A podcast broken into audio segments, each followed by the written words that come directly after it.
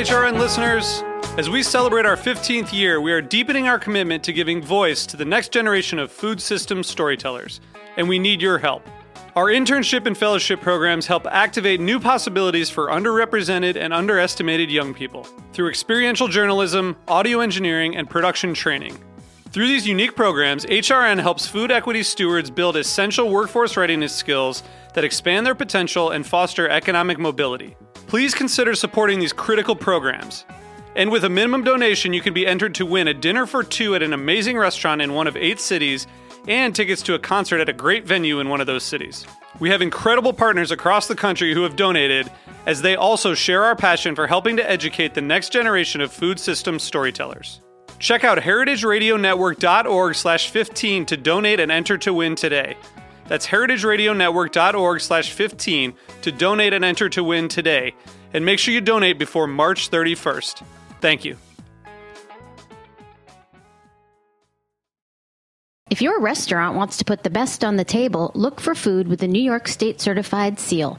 It's food that is grown right, right here. Learn more at certified.ny.gov.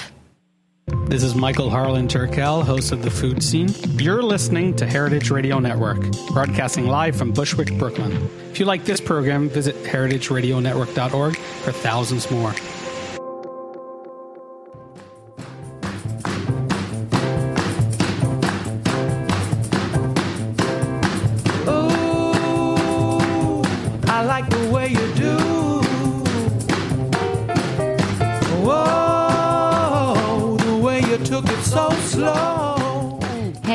Listening to Eat Your Words on Heritage Radio Network. Uh, right now, earlyish fall is a great time to start getting things fermenting and bubbling, uh, from cabbages to maybe some lingering cukes um, hanging around, and uh, to, I don't know, start home brewing for the winter. Um, so a lot of people are getting into fermentation more and more, and uh, a lot of that has to do with the person I'm having on the show today as an in, uh, for this interview. Um, he is one of the top three, one of my top three favorite culinary experts of all time, without any exaggeration. And he is the author of the updated version of Wild Fermentation, the flavor, nutrition, and craft of live culture foods. It's Sandor Ellix Katz, of course. How are you? Um, I am great. Thank you. So, thank you so much for having me on your show. Absolutely. And thanks for joining us again. I remember um, you came on for The Art of Fermentation. That's a great book uh, about five years ago. So, Well, welcome back. No, I, I remember my first visit to Roberta's very vividly, being uh, being in in, in in in in the fish tank there in the restaurant. yes, yes, that's where I am right now. Um, so, um, too bad you couldn't join us again, but um, Yeah. uh, it's great that uh, you know you're back on the station. Um, you know, I, I was actually just using the art of fermentation to to quickly double check my ratio for for cucumbers. Um, it's something that uh, it works every well, time. I make reference to my own recipes all the time, so there Mm-hmm. you have it. yeah, but you know, your recipes are not just, you know, measure measurements. You know, your recipes add a lot of um, thought and personal anecdote and opinion too. And I think that that's really important because fermenting is is not an exact. I mean, so many factors affect how much you know you need to ferment and how much this and that and so forth. So.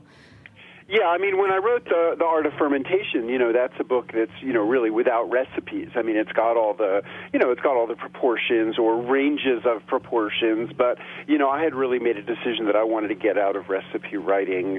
You know, just because like I really don't care whether people use you know one tablespoon or two tablespoons of sugar. I mean, I feel like that's you know that's entirely in the realm of um, you know personal choice and and and and, and preference.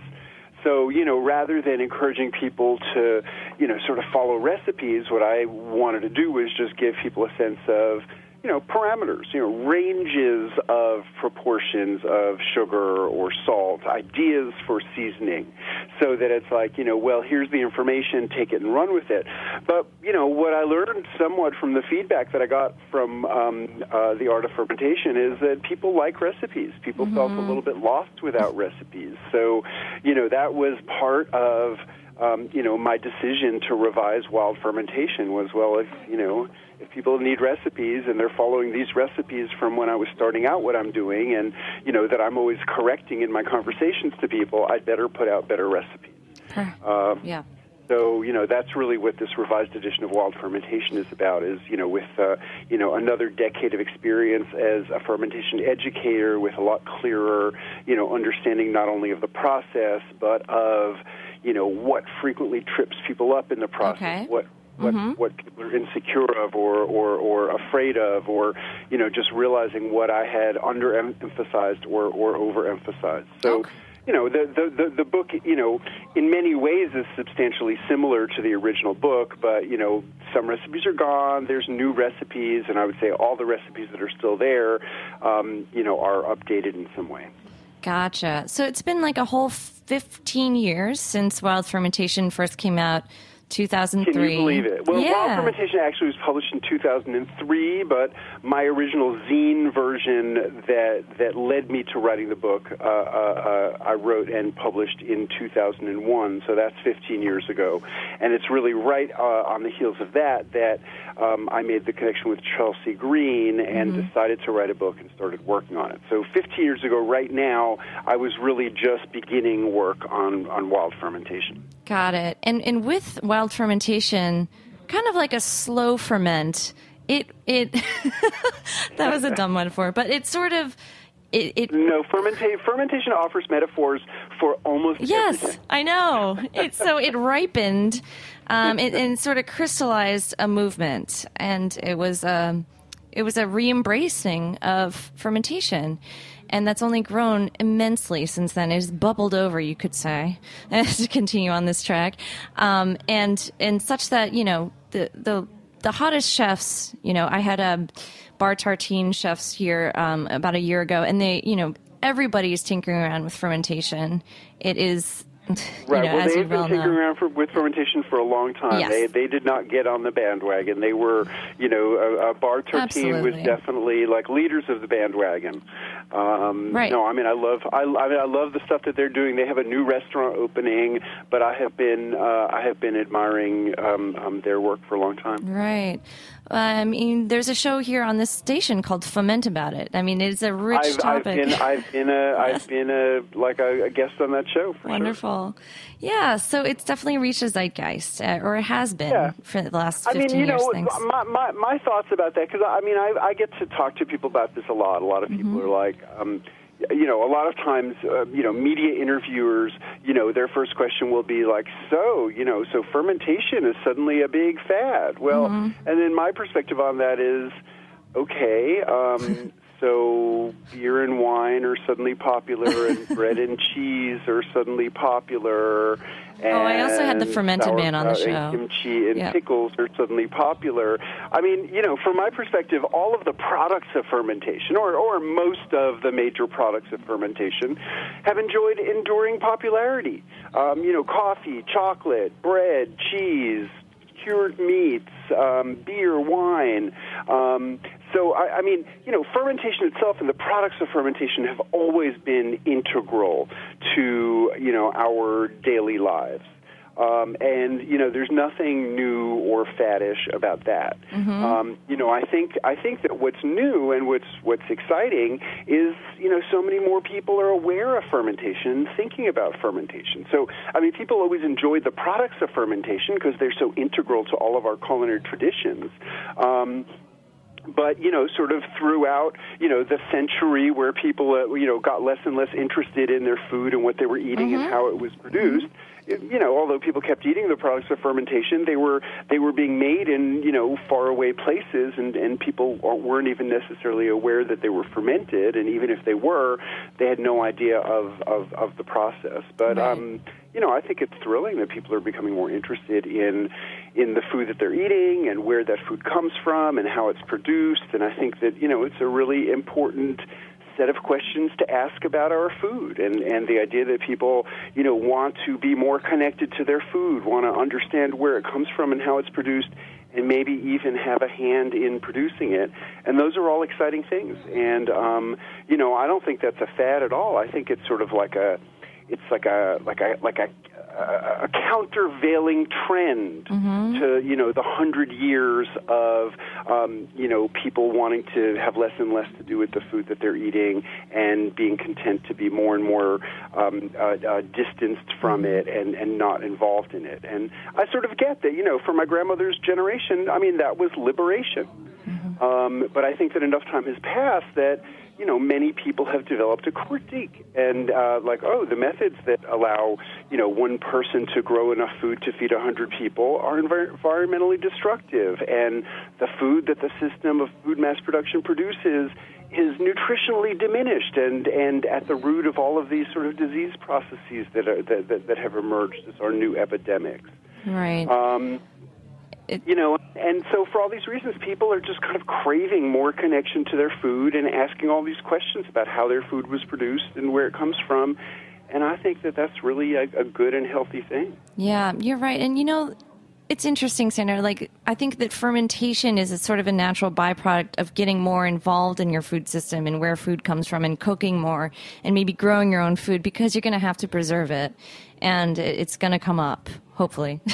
so, Yeah, yeah, no, so- I, I, I, absolutely. And, and you know, whether we're talking about food preservation or whether we're talking about, um, you, you know, a sourdough or whether we're talking about making wine and beer, you know, the reality is that, you know, the processes that are involved in transforming the raw products of agriculture into all of the things that people love to eat and drink you know, involve a lot of different transformative processes, and you know, prime among them is fermentation. Right.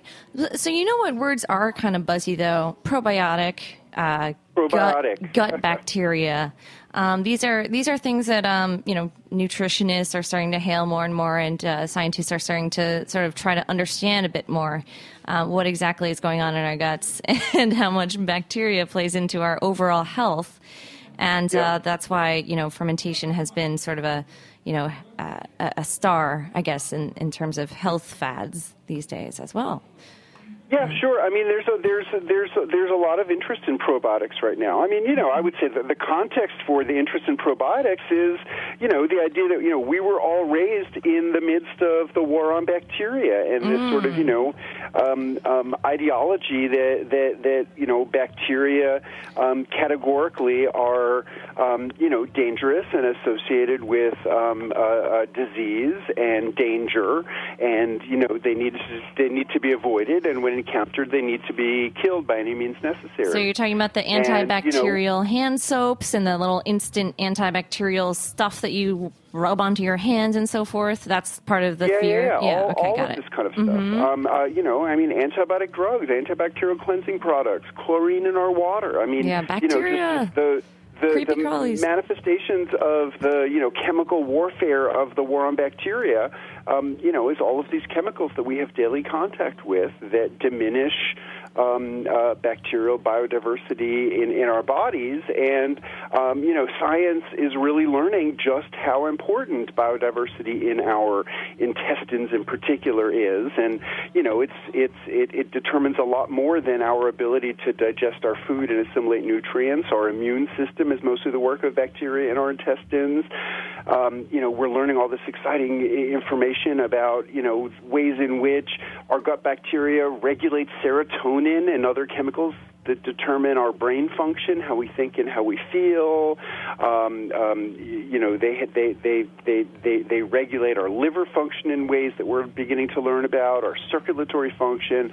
I mean, almost every aspect of our, you know, functionality of our bodies is related to these gut bacteria that, you know, until 20 years ago, people just thought of as, um, you know, as- Mystery. as, our enemy to, Yeah. to, to, to, to be killed. So, sure, I mean, learning how important these bacteria are is, you know, is sort of, you know, giving rise to a, you know, sort of a broad interest in, um, you know, strategies to restore biodiversity. And, you know, you can buy all kinds of expensive uh, uh, capsules at a natural food store. Um, you know, and each one is boasting, you know, we have five billion cells in each um, uh, uh, in each capsule.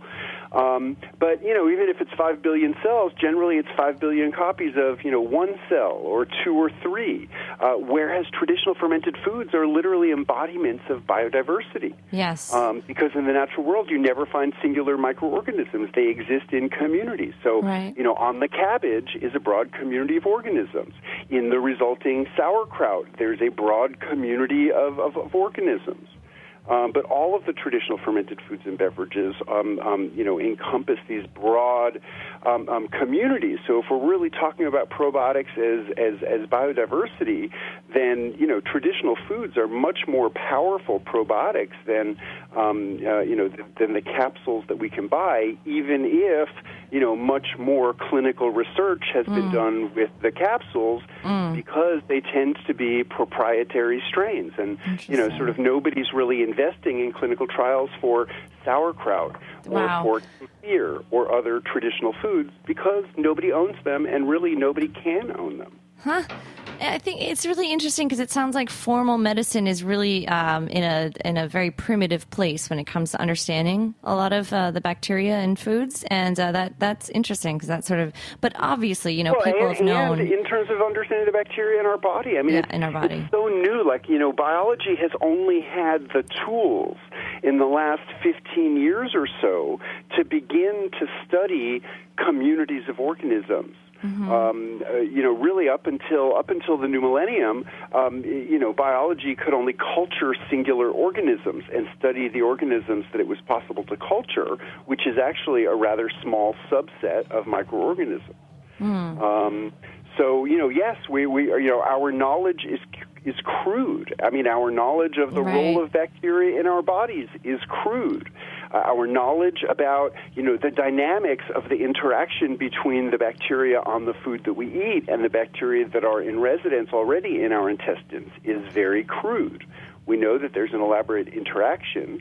We can measure some of the effects that it has on our immunity, on our digestion, on nutrient bioavailability, but you know we don't really exactly understand what the mechanisms are. It's fascinating, and yet you know we've been around for since, and and also fermented foods have been is as old as you write as humanity. So that's it's Well, kind of wonderful. older, that- older. I would argue. I mean, you know, I mean, um, Okay. um, alcohol Animals, right. ferments, you know, spontaneously on sweet things with us or without us. Mm-hmm. So it doesn't need us. And um, um, you know, there's lots of interesting examples of um, you know insects, birds, small mammals, large uh, uh, uh, mammals being attracted to the smell of alcohol and gorging Ah. themselves on fermented fruit, fermenting fruit. Right. Um, so, and you know, we somehow evolved with the enzymes to digest alcohol. So, presumably, you know, our primate ancestors were, you know, somewhat familiar with this phenomenon. Presumably, yes. The dinosaurs, sure. I mean, rotting flesh around. I don't know. Um, or, or, or maybe, you know, or maybe it's it's not rotting flesh, but fermenting berries. But okay. uh, Sandor, let's cut to a quick little commercial interlude, and we'll be right back Chat more. okay.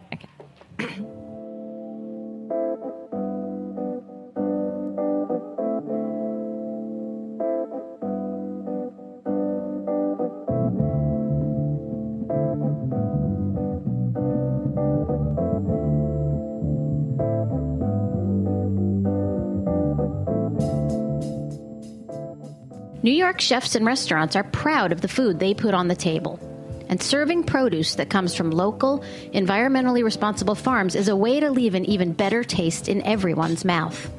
So when shopping for your ingredients, look for the New York State Grown and Certified seal. It lets you know which food is grown right, right here in New York State, certifying the food that comes from local farms that meet a higher standard. You'll not only be serving local food, you'll be supporting local farmers. Learn more about the New York State Grown and Certified program at certified.ny.gov. All right, we're back chatting with Sandor Ellix Katz, whose updated version of Wild Fermentation, the book that sort of caused a revolution in 2003, is um, coming out right now. Um, so, Sandor, uh, you write that this book, uh, the first version of Wild Fermentation, um, changed your life.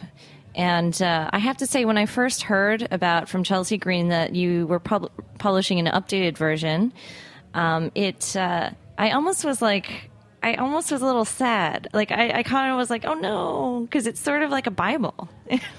Did it feel weird to touch and and you know mess and tam- tinker tamper with the original?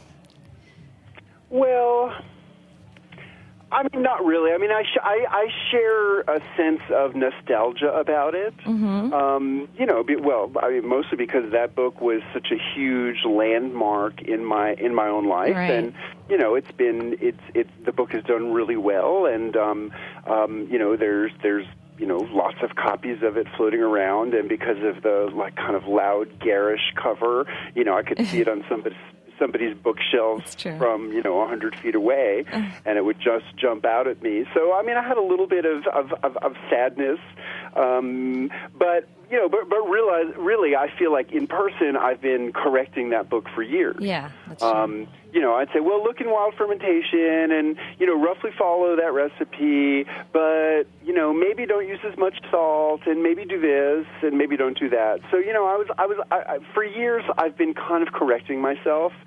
Um, and, you know, honestly, when Art of Fermentation came out, I kind of figured that that would eclipse wild fermentation and that wild fermentation would, you know, just kind of, of um, you know, drift drift into obscurity.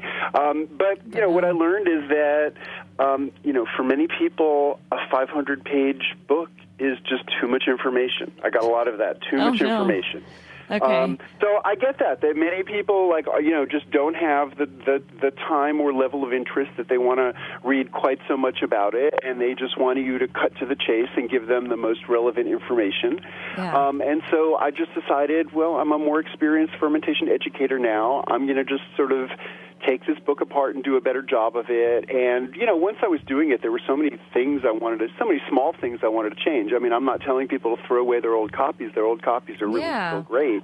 But um, you know, any any kind of a book is like a little bit like a time capsule, and um, you know, it's just what was you know sort of in the mind of the person who was writing it at the moment when they wrote it, and then life goes on, and you know, and and your learning curve continues, and uh, you know, at some point you look back and you think like, wow, that was really imperfect, and I, uh, you know, and I can see all these ways that I could make it better. Um, and I have no doubt that five years from now, I'll look back at the revised copy and I'll be like, "Oh, this this has imperfections too." Yeah. But I haven't I haven't come up with any of those yet.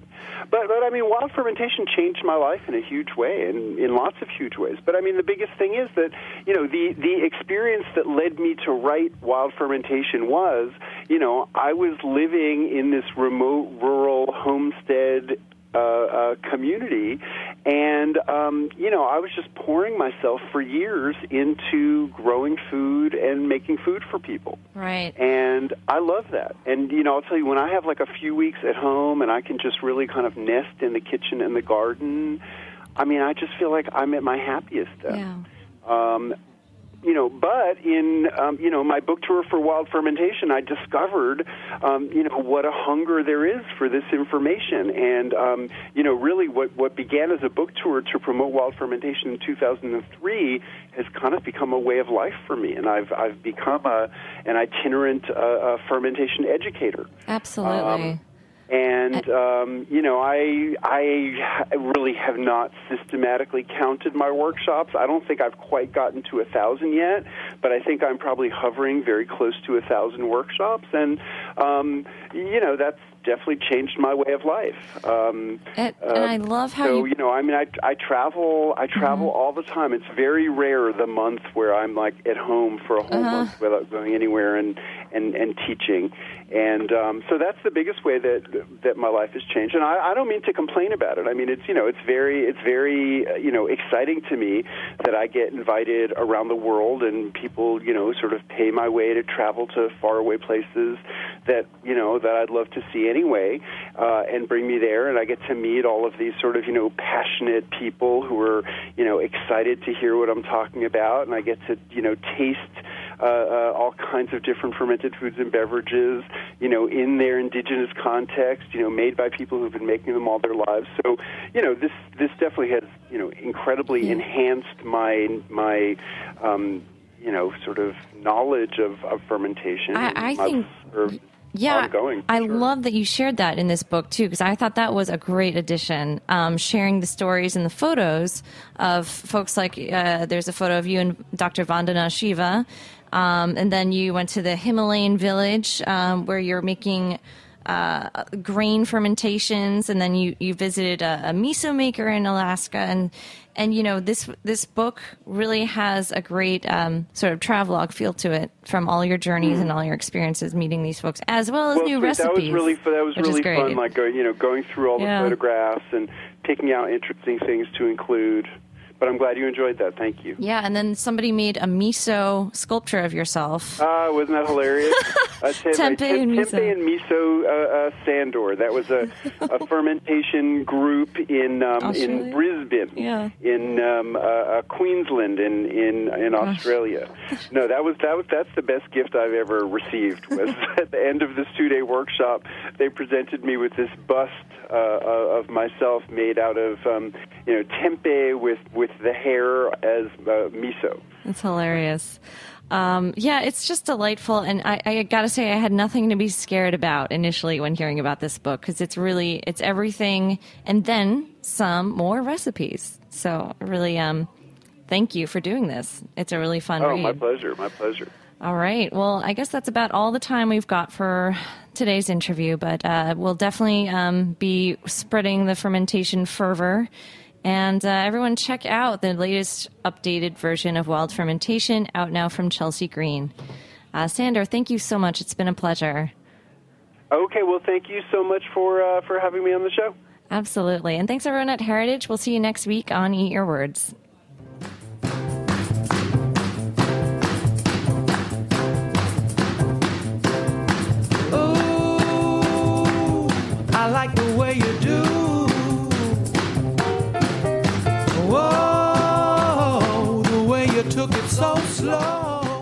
Thanks for listening to this program on heritageradionetwork.org. You can find all of our archived programs on our website or as podcasts in the iTunes Store by searching Heritage Radio Network. You can like us on Facebook and follow us on Twitter at heritage underscore radio. You can email us questions at any time at info at heritageradionetwork.org. Heritage Radio Network is a nonprofit organization. To donate and become a member, visit our website today. Thanks for listening.